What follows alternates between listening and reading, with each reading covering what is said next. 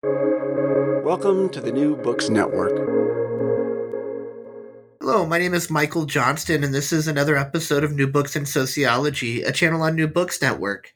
Today I have Dr. Bernadette Barton with me to discuss her new book, The Pornification of America How Raunch Culture is Running Our Society, published this year in NYU Press. Dr. Bernadette Barton is professor of sociology and gender studies at Morehead State University. She is the author of the book that we'll be discussing today, as well as Stripped More Stories from Exotic Dancers, which was published in 2017, and Pray the Gay Away The Extraordinary Lives of Bible Belt Gays in 2014, both published in um, by, in fact, NYU Press. Her research and teaching explores contemporary issues of gender, sexuality, religion, culture, happiness, and the sex industry Dr. Barton's new project examines forms of feminine power, marriage equality mobilization in Kentucky, and the relationship between happiness and transformation. Welcome to the show, Dr. Barton. Thank you, Michael. It's a pleasure to be on New Books in Sociology. Excellent. Um, could you tell me a little bit more about how you came to write this new book, Pornification of America How Raunch Culture is Running Our Lives? I would love to. So, um, this book explores the phenomenon of raunch culture, which is our hypersexualized society. Um, and the Raunch culture suffers from what I discuss in the book as it uh, a condition of inarticulation, which is that people don't have the language to talk about it very well. So, how did I begin writing this book and why? Well, I started to notice raunch culture, um, I'd say approximately 20 years ago, some time ago. And so, what raunch culture is, is this phenomenon where elements of the sex industry filter into mainstream culture. Things like stripper shoes and um, Brazilian waxes and thongs and twerking, um, where girls and women are told that the most important thing they can do is to be hot and sexy like a porn star or a stripper. And this was really um, something I noticed because I was working on my research on exotic dance with my book um, Stripped that you mentioned. And so I was really aware of what actual strippers experience and what their lives are like.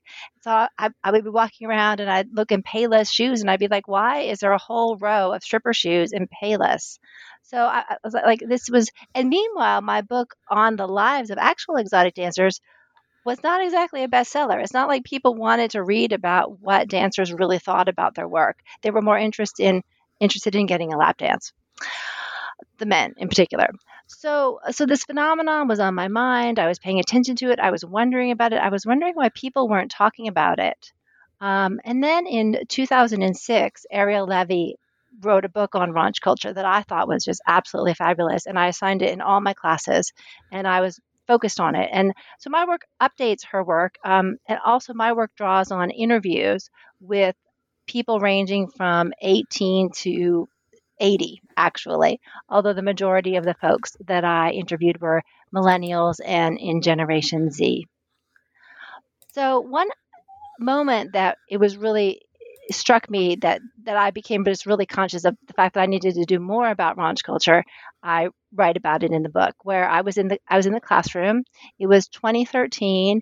I'd been aggravated about it for years. I've been like, what is this? Why is nobody talking about this? What what is this compulsory sexualization, compulsory pornification? You know, why are people acting as though this is a good thing when in fact it's also a straitjacket for girls and women? Um, not to mention contributes to rape culture and sells itself under the false narrative of empowerment. So, all these things are things I explore in the book. But this moment in the classroom in 2013, there was a young woman in the class, and uh, we were talking about hookup culture and how hookup culture connects to rape culture. Um, and she had had a hookup with a boy, and uh, the next morning he had penetrated her without her consent.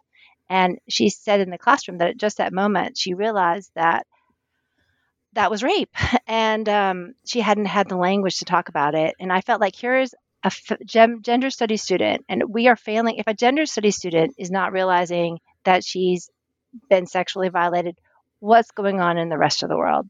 So I felt just a real calling to to research and write about this issue. I felt that it was important to give something to young people to help them navigate through the wilderness of raunch culture. Um, I feel like the culture is failing young people and that they deserve better. And then what was uh, really surprising to me uh, in this book is how some of your uh, some of your students in gender studies saw it as being a problem that had always existed and will always exist, and maybe uh, not knowing necessarily how to um, change the situation. But in fact, uh, please let me know if I'm wrong. But raunch culture hasn't always been around, and even if it, uh, even when it emerged, it wasn't uh, the same as how it exists today. Is that correct? That is correct, and that is a really important distinction to explore. So this particular, but it's not surprising that my students think that, especially the young ones, because raunch culture is all they know, all they've known. They've grown up their entire lives. Raunch culture is culture. So when when compulsory sexualization is the culture, you're the fish and it's the water, you don't see the water. So, yes, one of my interview subjects thought that. She's like, Yeah, raunch culture has always been around. And I was like, Hmm, not, I didn't say that to her, but in the book, I said, No. In fact, um, raunch culture is, you know, this idea that you should make yourself sexy, that women should make themselves sexy for men, actually originated in the 1920s um, with the beginning of courtship and dating uh, when men and women, young men and women, would leave the home to court, and women exchanged their sexual attractiveness for men's dollars. But so that's like the beginning of women looking sexy as opposed to yes. just looking beautiful. Uh, but raunch culture, as we see it today, I date to the mid 1990s when the internet became more ascendant in all of our lives, when most of us started getting computers, were logging on, had email, and then, of course, there was internet pornography. Uh, and so, raunch culture is the offspring of internet pornography. It draws on the ideas, the tropes, the imagery of internet porn. Um, and filters in into mainstream society. So the more internet in our lives, the more raunch culture. And you can see that as we go from dial up to um, to other you know to other to the YouTube's channels to mobile phones to social media. Um, so you see a lot of raunch culture on places like Instagram and TikTok, for example, along with just in mainstream culture in movies and television and um, advertisements and magazines, for example. And how has this new erotic marketplace continued to develop new ways to sexually objectify women? Okay, so another excellent question. So before raunch culture, women were contending with the beauty myth, something that Naomi Wolf wrote about in published a book uh, in 1991. And so a lot of older women are familiar with the idea of the beauty myth that we that there's this impossible beauty standard that we're supposed to meet that we see in, in, magazines and in television that we're supposed to look like models and to judge ourselves according to how well we fit or do not fit the standard. But what raunch culture does in the erotic marketplace is add a dimension to the beauty myth where not only are you supposed to be impossibly beautiful if you're a, a girl or a woman, you're also supposed to be sexy and hot like a porn star or a stripper. And sometimes that means you're you're willing to have sex, but often it just means you look sexy. It's about the performance of looking sexy as opposed to actually feeling any kind of sexual pleasure or even sexual desire for something else. So that's another reason why raunch culture is so problematic. It's because it it encourages participants to focus on the appearance of sexy, not the actual experience of feeling sexy. Uh, so selling a product rather than uh, em- embodying a, an actual feeling or sense of sexiness. Right, and then the product is yourself. The product is your own body. So if you think about the the idea of the male gaze, uh, which I also talk about in the pornification of America. So the male gaze also predates raunch culture, uh, and the male gaze is a film theory. So it's a G A Z E, yes. uh, and it's the the uh, it's a theory in which that looks at much of media as being shot through the lens of a heterosexual male eye. So what the camera's looking at is what heterosexual men are imagined to want to look at it. So the male gaze um, has been affecting the way we view media and how women view themselves. But it, it's only been with social media and digital phones that women have been able to easily create the male gaze on themselves, to self objectify and recreate the male gaze on their own body. Which is a, a potentially a product of uh, cultural construction rather than individual construction or production of a product. It's uh, uh, it's something that was created by somebody other than oneself, and the exchange may even be more than a monetary exchange, and uh, can, can be hostile many times. Yes. Well, I, I, imagine that a lot of young women who are taking sexy selfies would say they are doing it because they want to and it makes them feel good. Um, but it's it's hard to separate out that individual interaction with the culture from this hegemonic force of yeah. ideology that's telling you you're supposed to be sexy and this is how you're popular and this is how you get likes and this is you know the way to success yeah, it's an ongoing struggle that I uh, that I continue that I continue to bring into the classroom, looking at the you know is it structure or is it agency, and it's right. both. right, right. So what what is e-bile? That is a, another um, term that the uh, concept that you brought up in this uh, in your book that I wasn't familiar with, and it caught my eye. Oh, great. Um, well, talking about Raunch culture is complex uh, because it's really multifaceted, uh, and Raunch culture, ha- you know, is very much internet culture these days, or a big chunk of internet culture, uh, and a lot of what you see on the internet. Well, you will not a lot. You will often come across ebile, which is hateful, misogynist, bigoted aggressive, uh, obscene comments that are said to minority group members, uh, to women and to people of color, particularly women of color. So these are just hateful, hateful. So you just think about the comment sections of uh, lots of news articles or, or and lots of different kinds of online sites when people can post anonymously. Uh, there, the, so it's the work of trolls. Ebile is the work of trolls. So Ebile connects with Raunch culture in that Ebile, we, we get used to Ebile. So we so before it might have been shocking if you think about um, and I actually I have a chapter on uh, Trump and Trump being a raunch culture president. So if you think about Trump saying, uh, you know, I can grab women by the pussy, that sounds pretty bad. But if you're acclimated to ebile, where you're used to hearing much, much worse kinds of comments. And I don't know if you want me to share any examples. Um, in contrast, grabbing a woman by the pussy, as terrible as it is, it's much less than saying X. Yeah. So. Yeah, and uh, that we, we can definitely continue to uh, explore this chapter on politics and raunch culture. Uh, not only was it Donald Trump and his presidency, but it was also people whom he hired in uh, into government. Uh, particularly, I think you mentioned uh, the CEO or past CEO of uh, of Hardee's, and uh, uh, who who had really really kind of surprising commercials for the selling of hamburgers and se- even sexualizing uh, something as uh, you know every day as as, as a drive-through meal at, at Hardee's. Could you talk a bit more about this? Sure. Well, I opened the book describing a couple of Carl's Jr. and Hardee's commercial, which I'm sure most people who are listening to this have seen. It's commercials in which some, you know, very attractive woman, maybe a famous woman like Kim Kardashian, is eating a burger and practically making out with it. So it's like the she there's like the burger is is is sexualized. She's sexualized. The burger is sexualized. It's honestly kind of weird if you take it apart. um, so the creator of these commercials, the mastermind behind it, is Andrew Puzder, and he was uh, Donald Trump's nominee for labor secretary. Uh, you know, right back in December of 2016.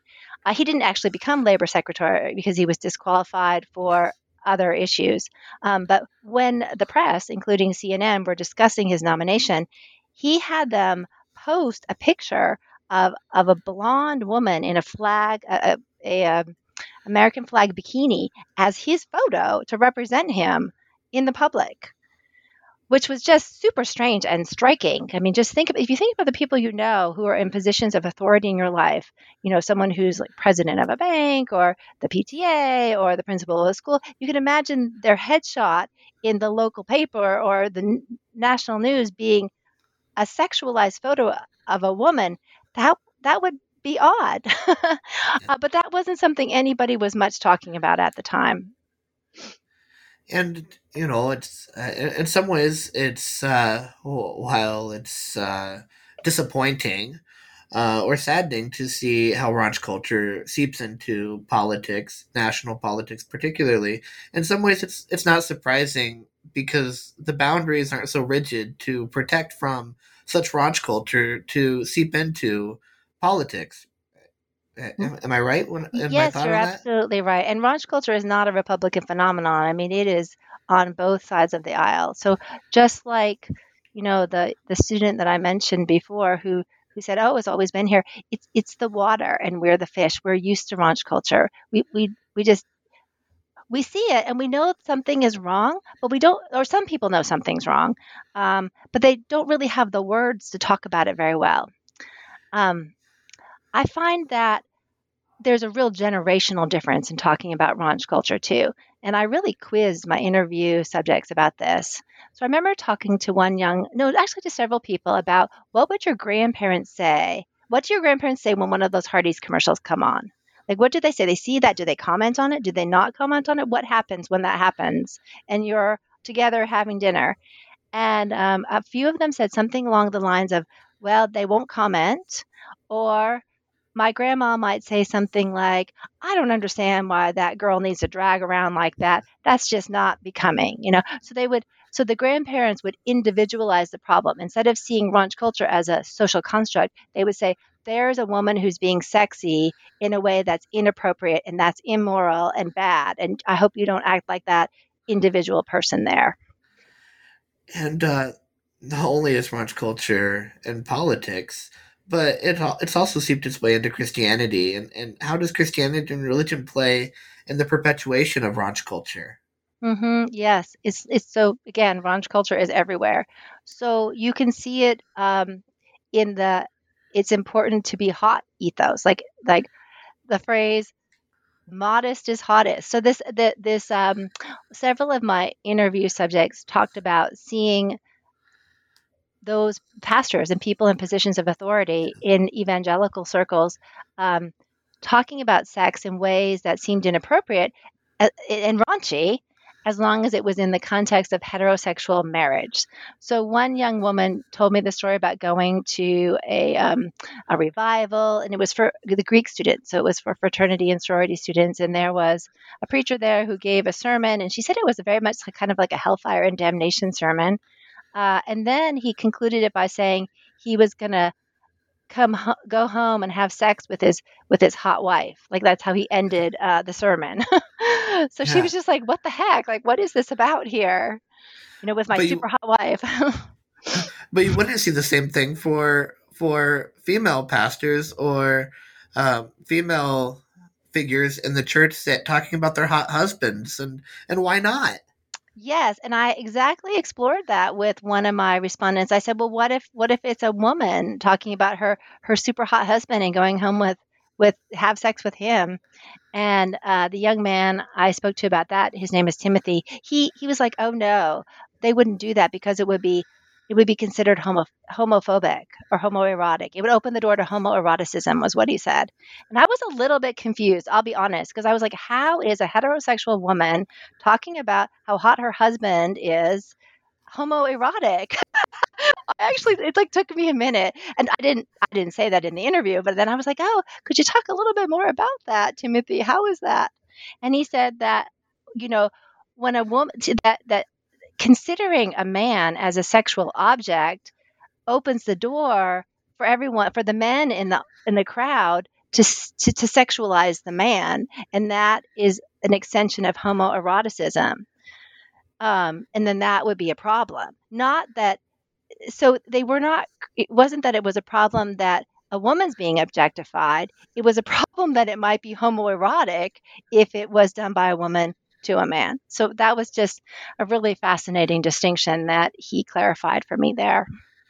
Yeah, and yeah, that's interesting, and uh, yeah, it's it, it's something curious to me, and and something that I would like to explore further. Exactly what it means homoerotic and how it, uh, uh, you know, how it manifests, how it what are some of the consequences if such actions were carried out in the church and and they're not by and large i don't hear women talking about but just because i don't hear it doesn't mean that it's not happening but well, in evangelical circles, yeah. Uh, women are often not in positions of authority to begin with. Correct. So that's Although, already that's already not happening. Uh, and yeah. then it's it's normal to objectify women. People don't perceive that even as sinful. It's as long as it's happening within a godly marriage and is not perceived of as sinful if, if, if women are made to contemplate the idea that a woman might be sexually attractive. The sinful part that's happening is because the men are having to contemplate another man potentially being sexually attractive, which opens the door, the door to them experiencing a homoerotic idea, which then leads them into sin. So it's boundary maintenance. It's trying, yeah. And patriarchy. And patriarchy, yes. And homophobia. Yes. So this begins in childhood. We talk about a fish in water um, and about how a fish in this water knows nothing else. What age do you think the children are first exposed to this raunch culture that we are talking about today? Earlier than they can perceive an image, literally as early as they look at a screen. So, um, I, I don't know about if you have young people in your life, but I know the young people, the little little people in my life, they get phones or they get tablets, they get screens really, really young. So I think that so can they comprehend the images? I think that well, you know, I guess I don't know a lot about childhood development, but I would say I mean, we hear stories. We see we see uh, TikToks of four year olds twerking. You know, people are taking videos of that and for a giggle. So that means that that four year old is seeing the culture and reproducing it. Not that she understands what it means, but that she's she's encountering or he's encountering raunch culture that young. Yes, and I remember the one of the stories uh, about YouTube about a young girl um, first searching for uh, it was uh, some music uh, artist, and then just basically going down a uh, uh, a rabbit's hole, finding herself into pornography from from an in what was an innocent YouTube search. Yes, that's in the internet porn chapter, which is also hugely significant in the lives of the people that I interviewed. Um, but I think she was seven or eight, if I remember. It, it was the mom describing her daughter's experience, and uh, and the girl had opened had done a YouTube search for Justin Bieber. Uh, and then it was like, and it was like those thumbnails on the side that walked her into Justin Bieber kissing Selena Gomez, or Justin Bieber and Selena Gomez, and then eventually to them kissing, then to some big, huge hardcore porn uh, video and in some ways it's not surprising. I have a seven year old daughter whom I uh, who she uses a computer and goes to YouTube to watch videos, and even racism and uh, on YouTube isn't uh, so difficult to find. She found a, a Barbie skit where it was black Barbie and white Barbie, and black Barbie Barbie was poor Barbie, while the mm. white Barbie was was rich Barbie and uh, I caught on to it and tried to stop it. Although it is difficult to protect to protect children from being exposed to such a culture, is it not? Oh yeah, and I know that parents are doing the best that they can. That's an, another reason I wrote the book is so that parents would have have something, have a guide, a resource to help them think about and negotiate the culture. I mean, I hope a lot of parents read it because I, I think that there's a big generational difference in folks' understanding and experience of it.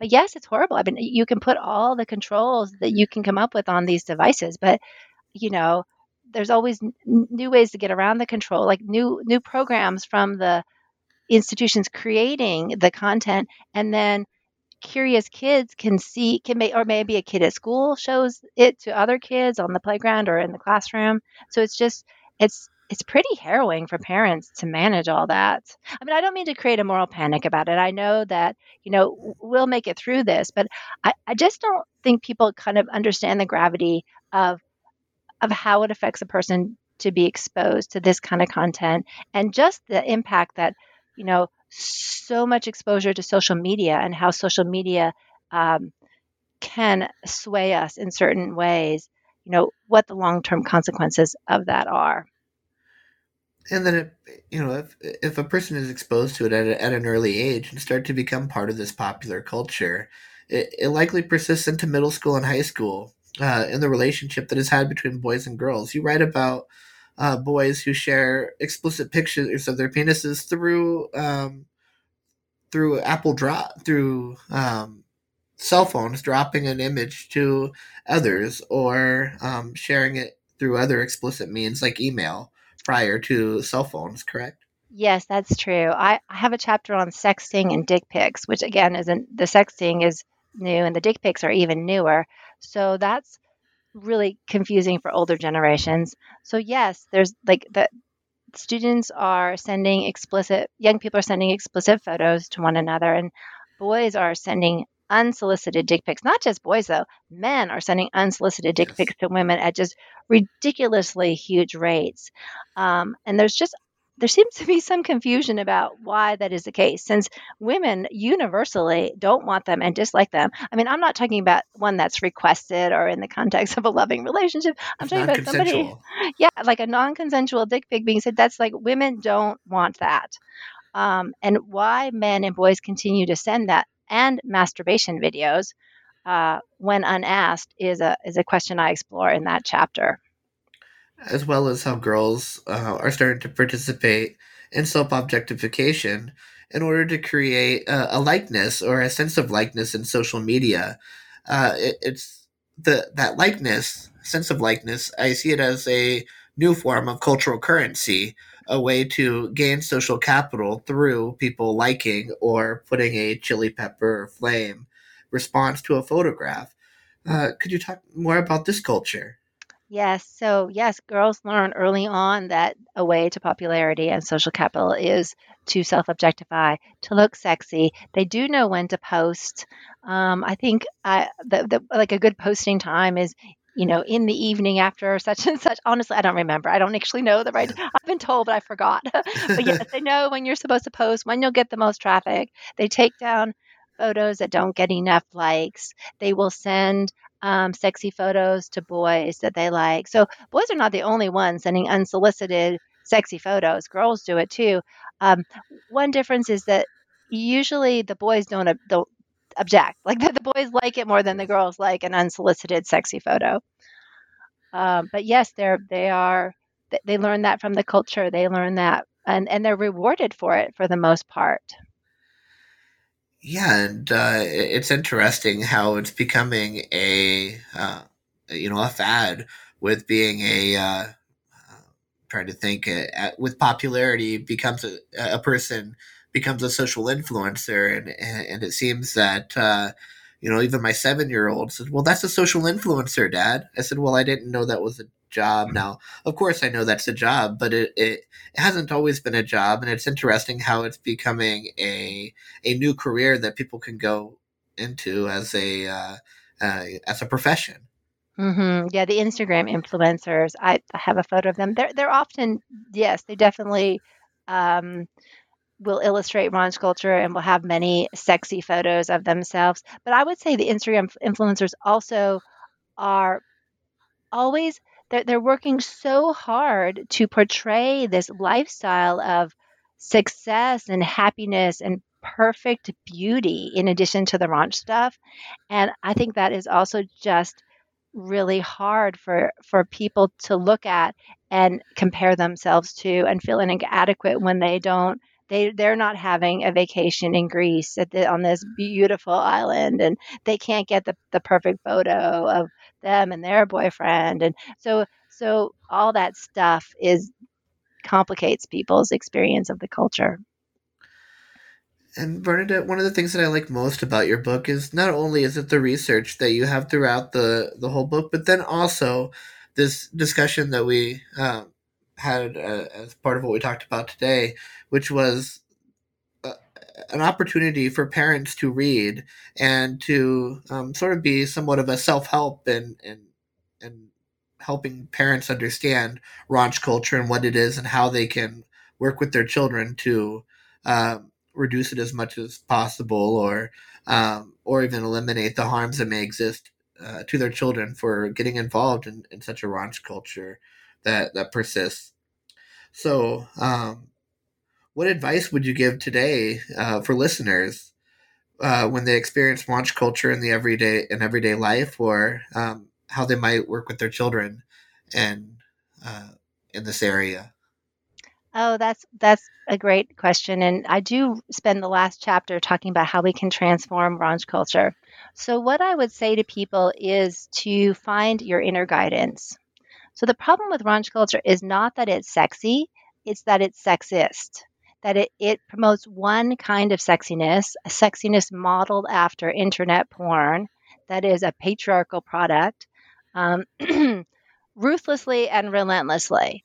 So, so what what we need to do, what I recommend, the path out of raunch culture is seeing that. Just just start with perceiving it. Do you see raunch culture? Do you do you perceive it? Do you agree it exists?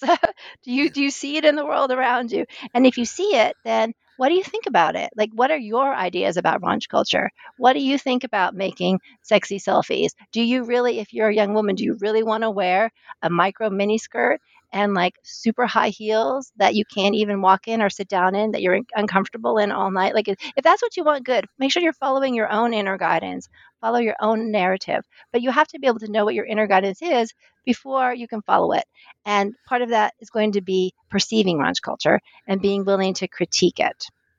Um, what's also going to be extremely valuable for young people and for parents and for teachers is comprehensive sex education that is focused on not just not this this horrible abstinence only sex ed where you you know you don't have it till you're in a heterosexual marriage but a real sex ed that talks about consent and pleasure and um, same-sex sexuality um, and birth control and you know how to negotiate sexual acts how to know what you like you know how to be safe. So a really good sex ed taught in school um, alongside comprehensive gender studies education. So that helps us deconstruct traditional gender roles that helps us you know recognize support celebrate all different kinds of gender identities. That helps us critique patriarchy and take ownership of our own lives. So, better sex ed, gender studies education, seeing raunch culture, critiquing raunch culture, being willing to speak about it and challenge it uh, with the people you're around. Not in a hostile way, not an aggressive way, not in a polarizing way that's, you know, just going to raise hackles, but uh, in it, you know, when you can and when when you think you can make a difference. So, so those are some of the ideas that I talk about in the book.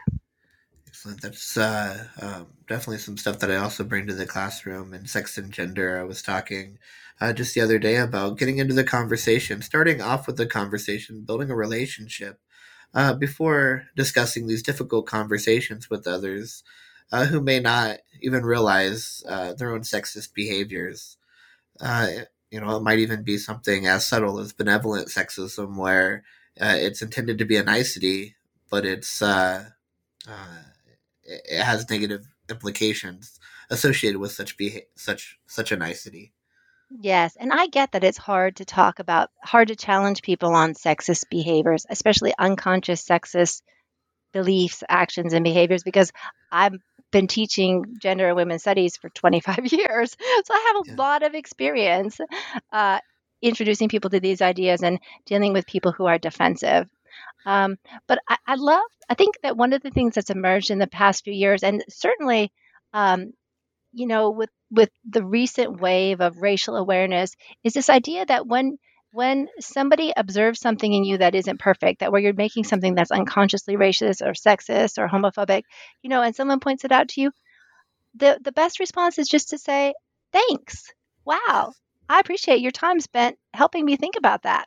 And that's it. That's all you got to do. Like that's all you, you know, even if you don't agree, you can just leave it there and ponder it and explore it later. I mean, there's no need to have a hissy fit. Just be like, "Oh, yeah, thanks. I didn't know that. Now I know." a little something more. Yes. Well, thank you for your time today, uh, Bernadette. I, it was uh, a, a, great opportunity to talk to you again, and I um, I hope to have you on the show for for your next project. Which leads us to this final burning question that I always have: What are you working on next?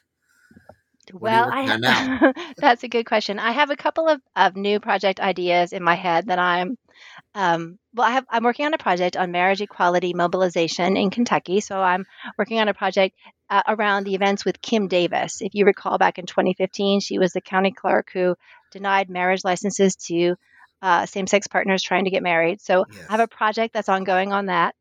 And I'm also beginning a project on feminine power, which is uh, looking. So in our society, in our culture, we, we often see power in very patriarchal and masculine terms. It's about force and control and domination and winning the game.